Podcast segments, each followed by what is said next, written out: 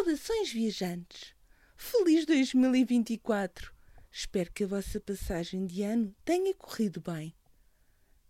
Hoje temos o nosso primeiro episódio do ano e vamos ter aqui um novo tema: História Alternativa. Vamos saber um pouquinho mais e vamos ter hoje um convidado especial para começar a abordar este tema. O nosso convidado voltará depois no terceiro episódio. Mas hoje vai começar a abordar o tema e a falar de alguns autores nacionais. Saudações, viajantes! Hoje temos connosco o Guilherme Pimenta, da página de Instagram e YouTube Um Rapaz que Lê. Muito bem-vindo! Olá, Kátia, muito obrigado pelo convite. Muito obrigado, eu, por estares aqui connosco. Olha, antes de falarmos sobre o tema de hoje, queria pedir que nos fales um pouco mais de ti. Uh, como é que surgiu a tua paixão pela leitura? Como é que deste início às tuas páginas? E quais os projetos que tens agora em mãos? Então, eh, eu sou o Guilherme Pimenta, sou uh, o dono da página Um Rapaz que Lê, como muito bem disseste. Atualmente tenho 19 anos, a caminhar para os 20. A minha paixão pela leitura e literatura surgiu em 2021 em agosto, e isto é muito giro porque realmente uh, hoje em dia existe uma certa aversão em relação à educação dos miúdos pelo TikTok. Mas foi justamente uh, dar scroll no TikTok que eu vi um Summer Vacation Challenge que, em, pronto, em algumas coisas, mas o que me chamou a atenção foi ler 15 páginas por dia.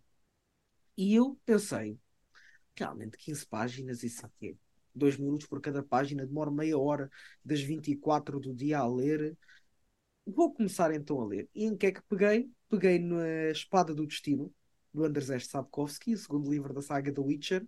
Eu tinha lido o primeiro, quase por obrigação, há muitos anos, um, em contexto escolar, para fazer aquelas apresentações um, de um livro que, que, pronto, que eu quisesse. E na altura eu tinha aqui A Espada do Destino tinha estreado a série na Netflix em 2019, se não me engano, e foi nessa altura que ele veio cá para casa, mas eu só li uh, no verão de 2021. E então eu fui lendo as minhas 15 páginas por dia, tranquilamente, e acabei o livro em setembro. Lembro exatamente do dia, acabei o meu primeiro livro por gosto, não é? Dia 29 de setembro, e ficou marcado porque uma grande amiga minha faz anos nesse dia. E eu, como sou péssimo com datas, essa é a única data de aniversário que eu me lembro, porque acabei o livro, o meu primeiro livro por gosto nesse dia, 29 de setembro. Uh, depois a página foi porque eu, na altura tinha uma boa relação com a minha professora de português. Ela sabia que eu gostava de ler e era o único da turma que lia, um, ainda não com a frequência que leio hoje. Um, e surgiu a oportunidade de ir assistir a uma apresentação de um livro da Sara Rodin, O Quanto Amei, Fernando Pessoa e as Mulheres da Sua Vida. E aquilo era para outra turma, mas eu tinha ficado curioso. A minha professora disse: Olha, Guilherme, podes vir, há espaço para ti. Já separei ali uma cadeira, ficas ao meu lado e vamos então assistir à apresentação. Fiquei muito curioso, comprei logo o livro. Uh, é portanto, esta tentação de comprar antes de ler ficou logo ali muito presente Uh, começou logo aí, e então um, eu depois vi que a irmã da professora bibliotecária, que era grande amiga da. Aliás, é a grande amiga da minha professora de português, um, tinha uma página no Instagram, que é a Isabel, página Sensações no Papel. Uh, e entanto a professora América esteve a mostrar o que é que Isabel fazia, e eu já, desde pequeno, que sempre fui tendo alguns canais de YouTube, mas era sempre de jogos. Jogava Minecraft, jogava Uncharted, fazia live streams durante os dias inteiros das férias de verão, em agosto e em julho, onde eu, me, onde eu me sentava ali na secretária às 11 da manhã e acabava a live stream às 4 da tarde. Um, e então eu, eu sempre tive esta presença no YouTube. E então pensei, e se eu fizesse o que a Isabel faz na minha plataforma de conforto? E então foi aí que eu criei o canal de YouTube Um Rapaz que Lê, juntamente com a página de Instagram. Uh, o canal de YouTube uh, é muito mais focado nas minhas opiniões e é realmente o meu espaço de conforto. É onde eu gravo as opiniões, é onde eu faço as TBRs, os wrap-ups, é onde eu gravo os meus unboxings. E o Instagram é um complemento, é, é algo que surge uh, para complementar o trabalho que eu tenho no YouTube, para ser um seguimento mais diário daquilo que eu faço, para as pessoas poderem acompanhar mais frequentemente as leituras que estou a fazer. E no Instagram, como eu faço as opiniões no YouTube, procuro fazer publicações uh, mais de, por exemplo, top melhores livros deste género, top melhores livros deste autor, um, Lembro-me de um post que na altura até teve alguma aderência que eu, que eu por acaso uh, não pensei que ia ter tanta, mas até teve. Foi a explicar quem eram as personagens do mundo de The Witcher. Falei do Geralt, da Yennefer, da Ciri, porque é uma saga que me é muito que eu ainda continuo a ler. Um, pronto, e foi assim que surgiu. Praticamente foi assim que surgiu tudo, tudo isto da leitura. E atualmente uh, tu tiveste alguns desafios, inclusivamente, para colocar mais pessoas a lerem fantasia, como o Março Fantástico. Uh, vamos ter novamente um Março Fantástico uh, para o próximo ano? Eu espero que sim. Vamos, vamos ter a segunda edição do Março Fantástico. O Março Fantástico tem essa ideia da fantasia, mas realmente foi uma coisa que me saiu assim da cartola, por assim dizer, porque março é o mês que eu faço anos e eu queria fazer, eu queria ter assim alguma rúbrica anual que fosse num mês específico. Um, e eu pensei, caramba, eu faço anos em março e conheço muitas pessoas que fazem anos em março. A minha tia faz anos em março, a minha avó, a minha, a, a minha bisavó fazia anos em março, tenho amigos a fazerem anos em março. Eu pensei, realmente março é um mês que eu adoro e é um mês fantástico. E então juntei o março, o mês de março, que, é, que para mim é sempre incrível, com o Fantástico para ler fantasia. E o Março Fantástico teve uma popularidade que eu não estava nada à espera também. Foi partilhado por imensa gente. Eu, eu, eu, foi das primeiras vezes que eu senti que realmente as pessoas gostavam do que eu fazia e gostaram da ideia que eu tive. E agora hum, eu próprio já olho para o mês de março como aquele mês em que eu me vou dedicar exclusivamente à fantasia uh, e já tenho aqui alguns livros para ler. E o que eu quis fazer no Março Fantástico foi para não haver desculpas do não gosto de fantasia ou não gosto de ficção científica. Para mim, fantasia é qualquer coisa que tenha algo que não é real, principalmente fantasia, ficção científica e distopias. Para mim, distopias são fantasia. E eu quis incluir as distopias porque é um tipo de fantasia mais acessível uh, às pessoas que não estão habituadas a ler fantasia. E eu quis logo deixar de ponto acento, que eu fiz no post, e disse lá mesmo que distopias e ficção científica contavam para este desafio, para não haver aquela coisa do não gosto muito de fantasia ou não gosto muito de fantasia épica e não haver desculpas nisso. Desde que leiam, se lerem um, dois, três, quatro, cinco, desde que leiam um livro já estão a participar no Março Fantástico e realmente o meu propósito com isso é divulgar a literatura fantástica porque tu sabes, e eu sei que sim, há muitas pessoas com aquela coisa do não leio fantasia porque acho muito irreal. Mas se nós formos a analisar bem, é na fantasia que nós encontramos as situações uh, do dia a dia mais reais de sempre principalmente algumas frases que são mais reais do que do que o que nós lemos nos livros atuais e que são e que são efetivamente baseados em factos verídicos. Um, existe muita verdade na fantasia principalmente aquela que o escritor nos quer contar Concordo plenamente, concordo plenamente. E, e, como tu usas o fantástico, tu consegues usar a fantasia, a ficção científica, a distopia, usar exatamente todo esse género que está dentro do fantástico para exatamente cativar o público para ler e para experimentar, porque às vezes as pessoas têm esse medo de, ah, se calhar é só uma coisa para crianças, ou é só algo assim um pouco irreal. E quando vão realmente a ler, percebem que existem várias camadas e coisas em que sentem exatamente proximidade. Exatamente. E é assim, já para não dizer que como eu te disse, e como já disse aqui, no, aqui neste episódio, eu comecei com fantasia. E tu foste uma das pessoas que ficaste surpreendida quando eu disse que comecei a ler com o Sapkowski, porque não é qualquer pessoa. E eu só agora é que tenho essa noção. Existem livros tão mais acessíveis que eu poderia ter começado a ler e que poderiam ter uh, feito, pronto, este, uh, uh, ter gostado da leitura como gosto hoje, muito mais acessíveis do que o Sapkowski, porque a nível de fantasia épica é das mais complexas, mesmo a nível da estrutura narrativa, porque às vezes as coisas são contadas de trás para a frente, uh, só depois é que de, e depois de frente para trás. Um, e portanto não é fácil uma pessoa se embrenhar no mundo da Witcher. Mas foi realmente o que me cativou pela primeira vez a sério, também devido à proximidade dos jogos, porque a saga do Witcher em jogos é mundialmente conhecida. Eu hum, joguei o The Witcher 3, Uh, gostei imenso. Uh, o 2 e o 1 ainda não joguei, mas como tudo se passa nesse universo dos jogos, tudo é uma possível realidade do que poderiam ter sido os acontecimentos e a vida do Geralt e daquelas personagens depois dos livros. Um, realmente puxou-me para ir conhecer as origens desses personagens e foi assim que eu comecei com The Witcher. E realmente é um começo em grande, porque uh, estamos a falar de uma saga que, como estavas a dizer, não é fácil.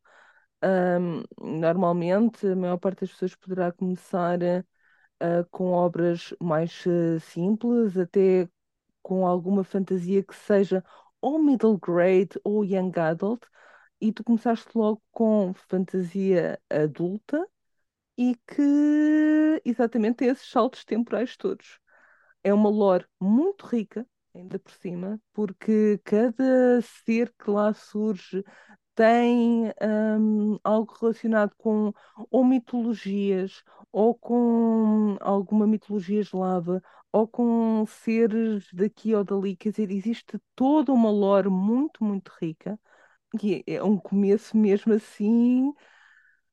Quem consegue ler assim The Witcher, depois já está preparado para o resto.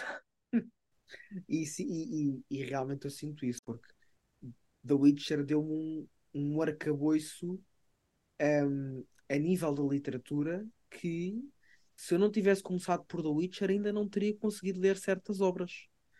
Um, e uma das coisas que por acaso me disseram, uh, porque pronto, uh, é curioso este tema ter vindo à conversa, foi que uma das pessoas que mais me ajudou até agora, que é a Dora Santos Marques, desde já deixo-lhe um grande beijinho, um, ela, quando conheceu o meu canal, ela disse mesmo: Tu tornaste leitor há pouco tempo e já lês livros muito densos para a tua idade e para o tempo que és leitor. Mas realmente foram esses livros que me puxaram. Um, o terceiro livro que eu li foi um, foi um calhamaço, tem 589 páginas. Eu, eu, eu sei que isto é estranho, mas eu às vezes fixo estes pormenores.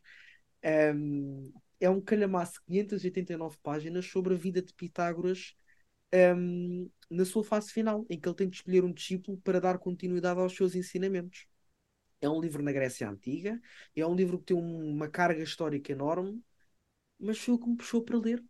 E, portanto, claro que já li livros mais densos, já li livros muito menos densos, mas um, eu, eu desde, desde que me tornei leitor que sempre tive este, este, esta inclinação para livros que fossem complicados, não por opção própria, mas porque iam aparecendo e eu ia gostando das capas e das sinopses e, e pronto, ia lendo.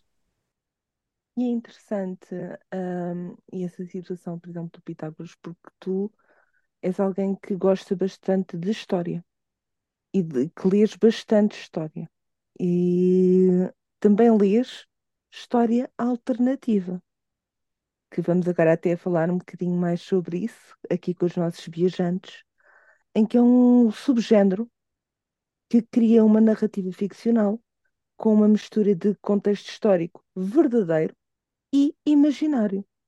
Um, é um isso que nos faz repensar muitas situações da nossa história.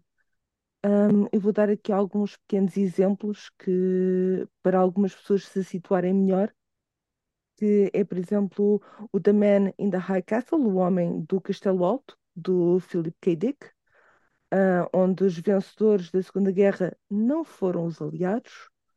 Um, é algo também abordado no Fatherland do Robert Harris, uh, 30 anos depois do lançamento do The Man in the High Castle. Making History, do Stephen Fry, onde o Hitler nunca existiu. Vamos bater aqui novamente na, na questão da Segunda Guerra.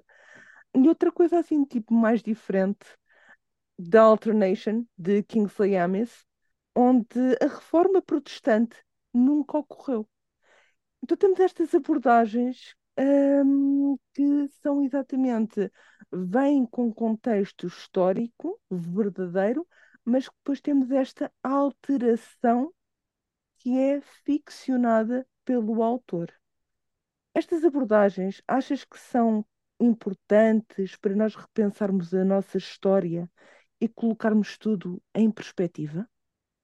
Eu diria não só que são importantes, como são essenciais. Porque nós conhecemos a história de uma maneira que e, e realmente diz-se que a história foi é contada pelos vencedores, mas nem sempre. E eu acho que é muito interessante conhecer uma possível realidade daquilo que poderia ter acontecido se não fossem por certas decisões de certas pessoas um, ou por certas catástrofes naturais, por assim dizer.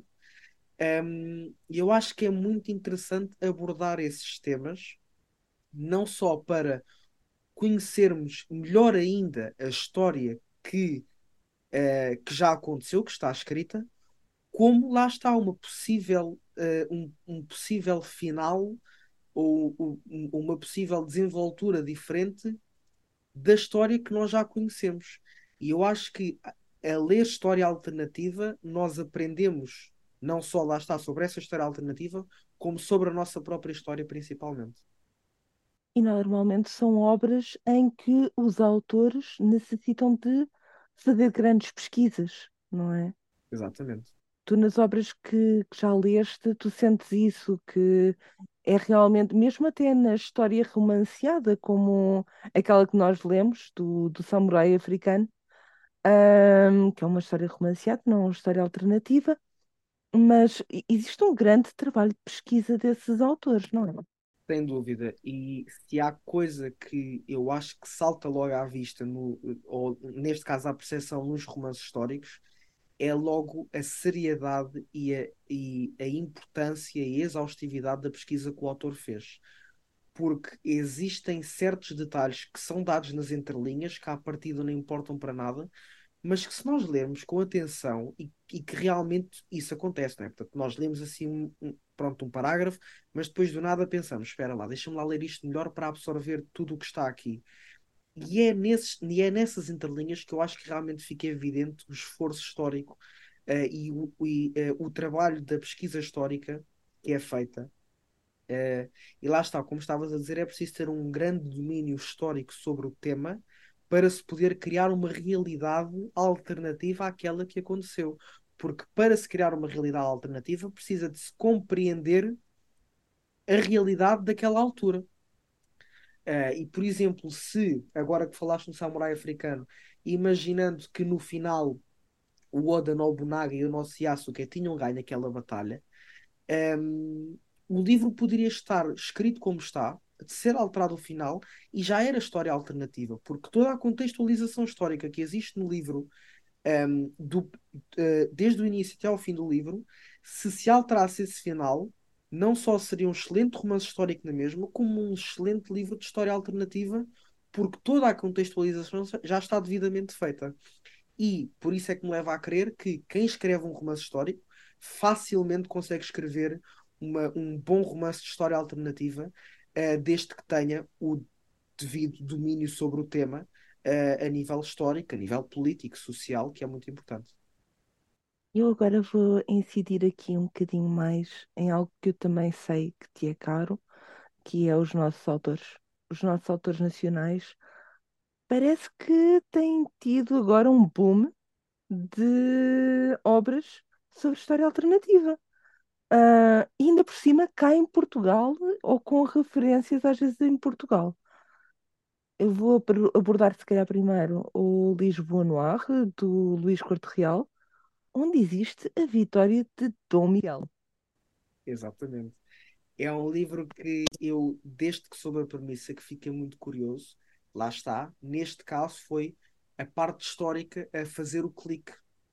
Porque eu já tinha lido o Deus das Moscas Tem Fome, do Luís Corte Real, e já acaba por ser. É, é um livro de fantasia, é um livro de terror, mas acaba por ter o seu quê de histórico, porque se passa na Lisboa dessa de Queiroz, e o Luís consegue introduzir detalhes fantásticos. Eu estava curioso para ver como é que ele iria abordar um, o Lisboa Noir, no, uh, na altura em que se passa, sem antes depois da Guerra Civil, um, e eu estava muito curioso para ver como é que o Luís iria abordar.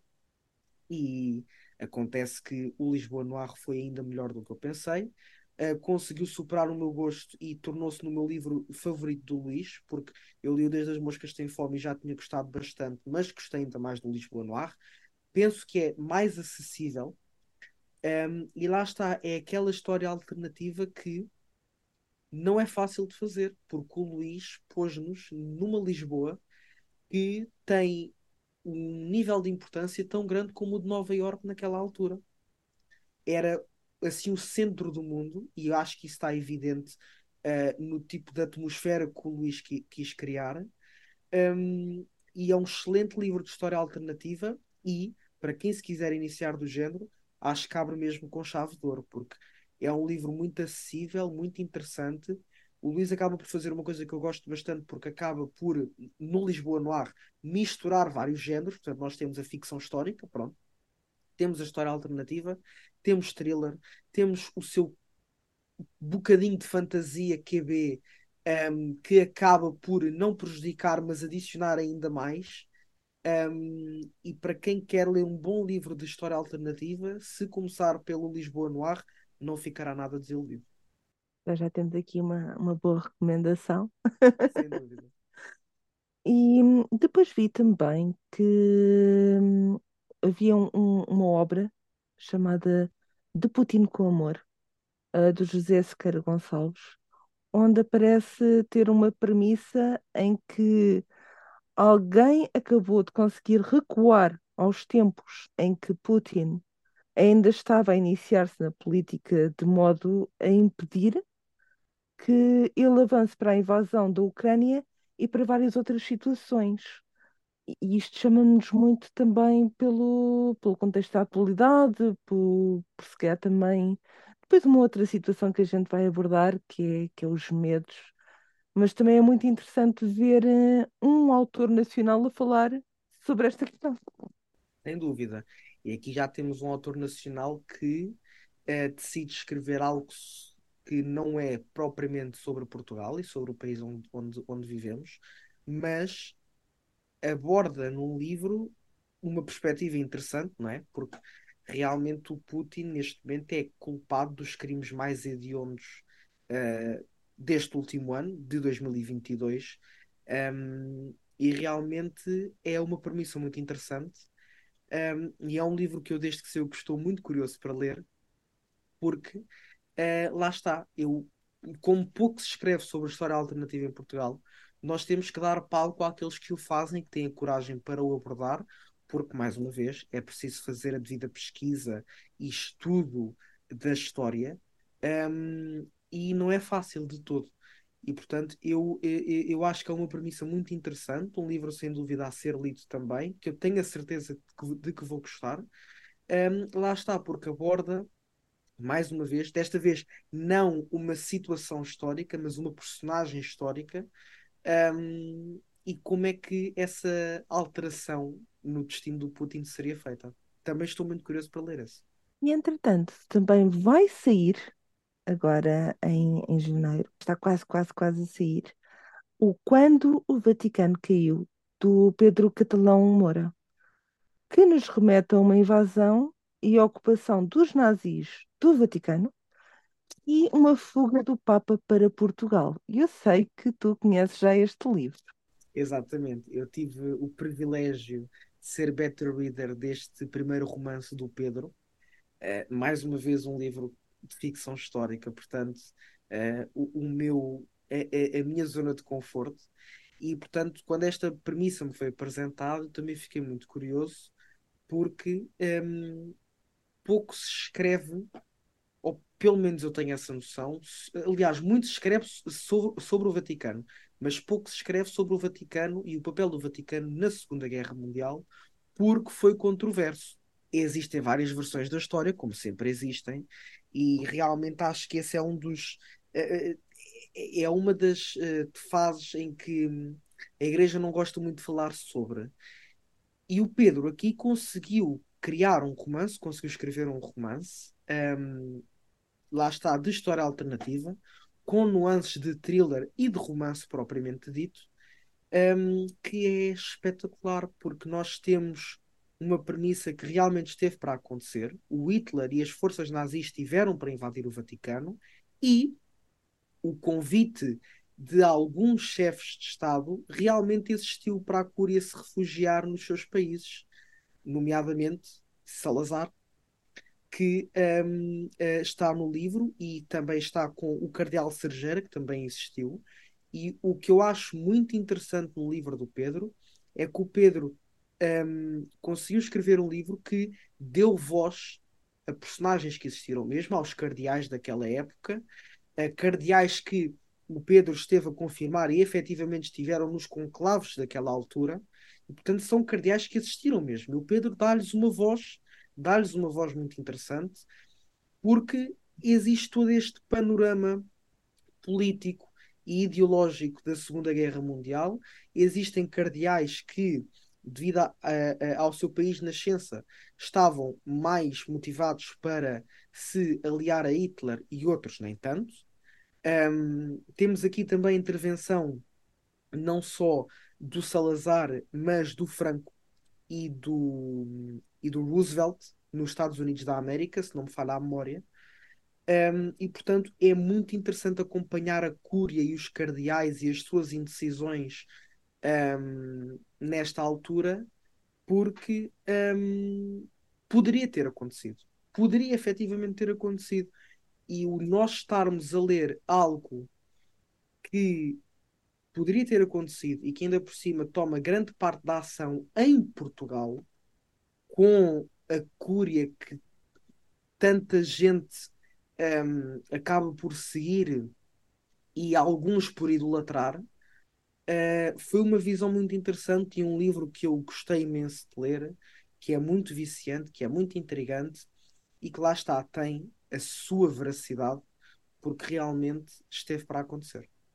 E existem mais autores que conheças nacionais que tenham exatamente este tipo de, de obras ultimamente, de ficção alternativa? Sim, uh, um dos melhores livros que eu li este ano foi Deus, Pátria e Família, do Hugo Gonçalves.